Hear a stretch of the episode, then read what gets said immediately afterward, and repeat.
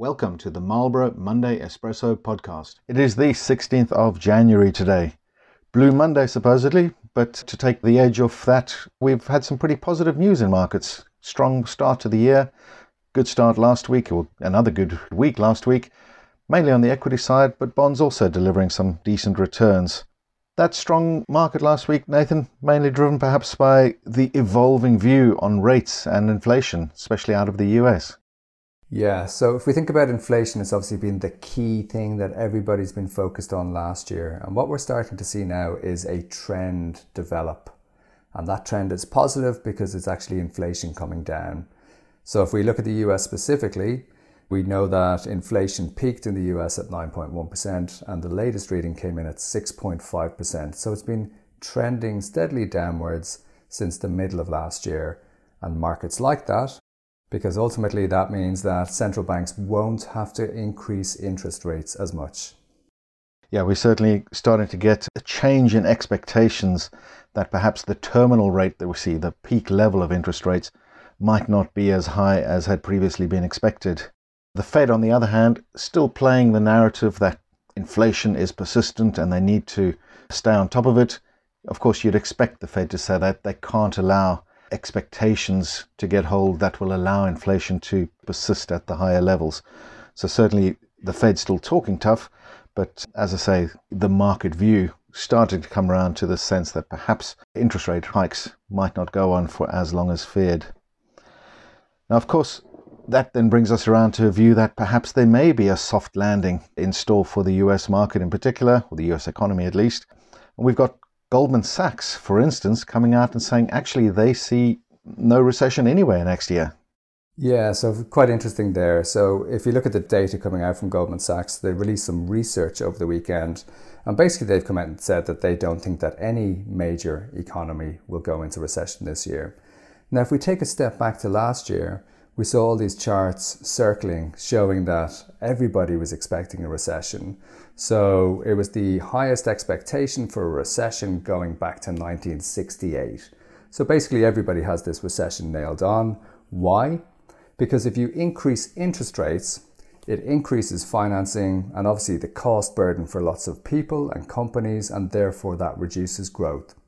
But what we're seeing now is inflation falling, which means less interest rate rises. So, therefore, less of a drag on the economy.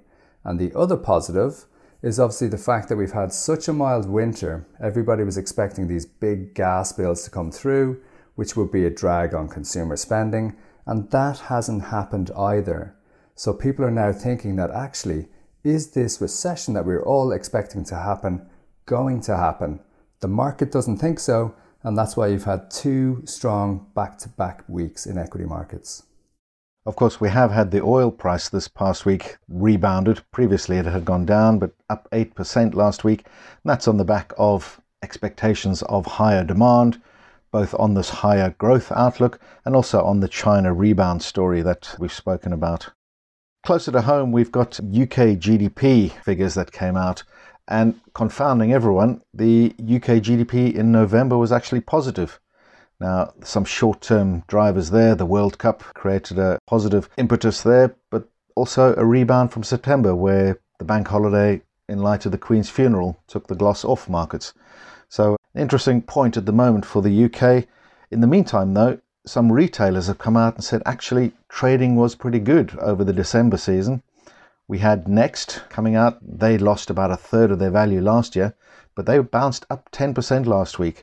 We've seen a couple of the other retailers as well saying that actually things over the Christmas season weren't so bad. We will see this week official retail sales data coming out, and that might then give us a steer. Otherwise, on the week ahead, Nathan, what have we got? Yeah, so the big focus, I think, is going to be company earnings. So if we think about last year, it was all about inflation. This year, it's question marks about recession. What will tell us if a recession is coming? how companies are trading in this environment. So, what has been the impact of higher costs on companies' profits, inflation on companies' profits?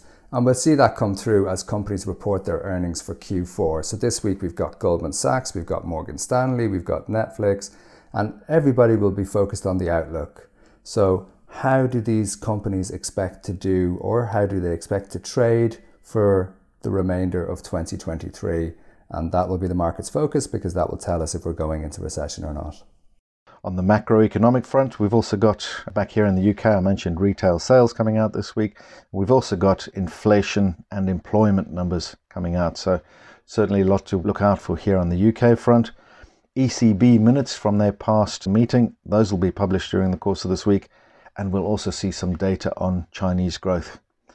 Let's hope for another positive week. It's certainly been an interesting start to the year. We look forward to speaking to you again next week.